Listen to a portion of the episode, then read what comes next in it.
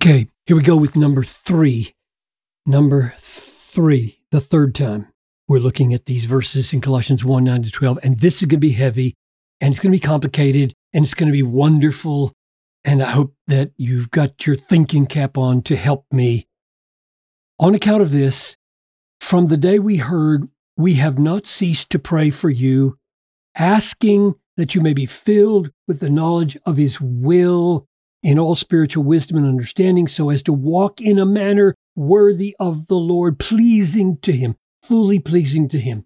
So, my question is this What is meant by the will of God here? And I want to introduce you to uh, two kinds of willing in God that are revealed in the Bible. So, Father, as we tackle these two meanings of the will of God in Paul and elsewhere, I pray that we get understanding, we discern which one is meant here, and how it affects the way we live and pray. I ask this in Jesus' name. Amen. So I'm going to suggest that Paul speaks of uh, what we might call the will of decree or the, the, the sovereign will. That's one kind.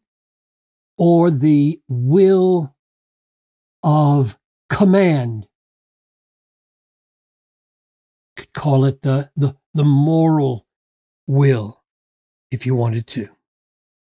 So the will of command and the will of decree. This is everything that comes to pass because God wills everything, and this is what He commands to come to pass. Now, let me show you why I think that way. I'm not taking that to the Bible, I'm seeing texts and drawing it out of the Bible. So here's Romans 15. I appeal to you, brothers, to strive together with me in your prayers that my service for Jerusalem may be acceptable to the saints, so that by God's will I may come to you with joy and be refreshed. So, in other words, if God wills, I'll get there. That's his sovereign will. So I'm going to put Romans 15, 32 here. Another instance. God predestined us for adoption to himself as sons through Jesus Christ, according to the purpose of his will. Predestination accords with his perfect sovereign will. This is not a will that can be contradicted. This is a will that goes back before predestination and governs it. Verse 11 In him we have obtained an inheritance, having been predestined according to the purpose of him who works all things according to the counsel of his will.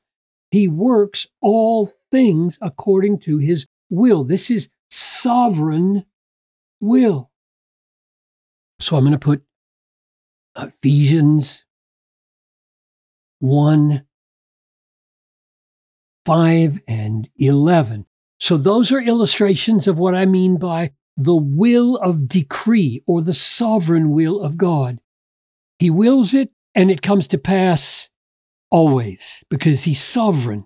That's one way of talking about the will of God in the Bible, both Paul and lots of other places. What I mean by will of command is that God tells us how to behave, and that's different than his sovereignly doing everything. For example, here's Ephesians or Romans 12:2. Do not be conformed to this world, but be transformed by the renewing of your mind, that you, by testing, may discern what is the will of God, what is good, acceptable, and perfect. So here's a will of God that you discern by thinking through the commands of God, the situation you're in, the counsel you receive, so that you can detect what you ought to do. And you may or may not do it. And thus God's will may be broken. God's sovereign will is never broken. God's revealed will can be broken. Or here's another one Ephesians 5. Make the best use of the time, because the days are evil. Therefore, do not be foolish, but understand what the will of the Lord is. So, you want to make the best use of the time by doing the will of God. To do the will of God, you need to think, you need to have insight, you need the prayer of Paul answered, I'm asking that they may be filled with the knowledge of his will, with spiritual wisdom and understanding. This is what it takes to discern the will. So I'm arguing that this will right here is this one. I'll go ahead and put these verses here. They have them in one place 12 2 and Ephesians, what did I say? 5 16 following. Or let me give you one more. First Thessalonians 1 or chapter 4. Finally, then, brothers, we ask and urge you in the Lord that as you received from us how you ought to walk, that's how you ought to do the will of God, the revealed will of God, the moral will of God, and to please God just as you are doing, that you do so more and more. This is the will of God, your sanctification, which you may or may not achieve in any given day. So, this will of God is not the sovereign will of God by which He does everything. This is the will of God revealed as to what you ought to do. So, I'm arguing that will of God here is the moral will of God or the will of command. It enables you to walk in a manner worthy of the Lord. It enables you to please the Lord. Now, here's some questions that raises. So you're saying, Piper,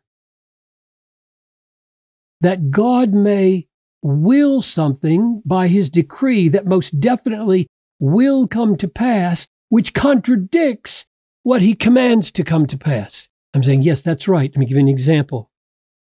So the will of command would be, you shall not murder. That's commanded, it's revealed, it's God's will. Don't murder. Here's the will of decree with regard to the death of Jesus, who was murdered. This Jesus delivered up according to the definite plan and foreknowledge of God, you crucified. So you murdered the Son of God, and you did it according to God's definite plan. God planned for his Son to be killed, which means he sovereignly, by will of decree, decided that murder would happen, which means you need to have a category biblically in your mind that God can will that something come to pass, which is sin, without himself being a sinner or sinning in that process. That's required all over the Bible, that assumption. God can will that something come to pass, like the murder of his son, for the salvation of people, and yet not himself be a sinner. Now, here's another question that that raises. Come back here to Colossians. Do you mean then, Piper, that I can all day long strive to do God's will, and there is an ideal will in every decision I make which I may fall short of? Hmm. So here's my answer to that. What this is calling for, filled with the knowledge of His will, lots of wisdom, lots of understanding, is that you have, say, three, four, let's say five relevant pieces of instruction in Colossians about a decision you face. You study each one, you submit to each one. With all your heart, you will that you would please God in fulfilling each one.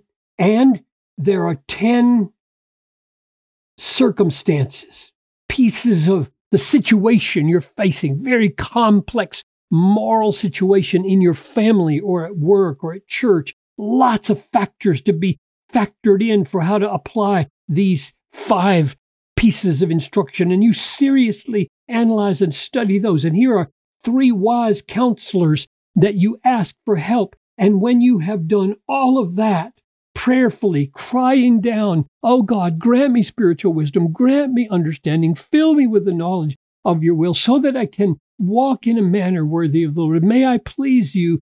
You see, I see three options here, and I can't tell which one's best. They're all, as far as I can tell, in accord with the teaching of the Bible. They seem to take into account all the situation. They don't contradict any counsel that I've received. What should I do?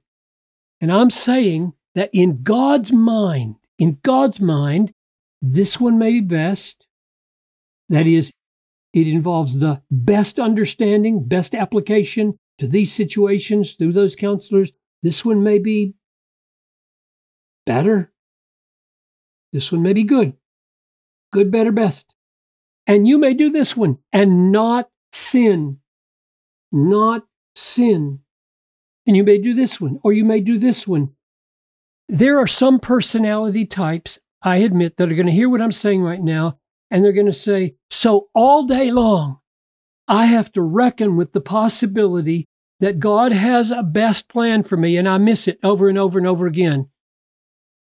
And, and my answer to that is, what else would you expect from a perfect God and an imperfect child? And the reason you don't have to be paralyzed by that thought that you're getting, I mean, I've said most of my life, I've, I figure is, is a C or a C minus or a C plus. I don't think I've ever had an A day in my life. And you're saying, you're kidding me. I said, look, if you sit down at the end of the day and, and Jesus sits beside you and you ask Jesus, would you give me an honest appraisal of every moment's attitude that I had today? Every moment. Here was an attitude at eight o'clock this morning. Here was a word. Here was a deed. And at every point, almost, it seems to me, Jesus has a way I could have done it better. Now, if that oppresses you, you don't have a grasp on the gospel yet. And here's the gospel He has forgiven us all our failures to get A, plus, all our failures to get B's, all our failures to get C's. He has forgiven us all our trespasses by canceling the record of debt that stood against us with its legal demands. This he set aside, nailing it to the cross. He disarmed the rulers and authorities, etc. This is the gospel. Our lives are built on this. Our acceptance with God stands here. Our acceptance with God does not stand here. This is the outworking. This is the attempt to walk worthy of the glorious gospel of the Lord. And the fact that there are probably in every situation an ideal God seen perfect application of five biblical principles through 10 situational factors through three counselors. There's probably a best in every one of those situations. And you may hit it sometimes, other times this, this. And the reason these are not sin is because they really do take that into account and apply them. They really are honestly involving this and this. So, I think what Paul is praying for here is that we grow and grow in our fullness of the knowledge of his moral will with wisdom and understanding so as to walk in a manner worthy of the Lord. And that worthiness doesn't just mean A plus. It means lots of A minuses and B pluses and Bs and C's that are all more worthy of the Lord than if we had disobeyed or not prayed. Lots more to say about this prayer, so hang on.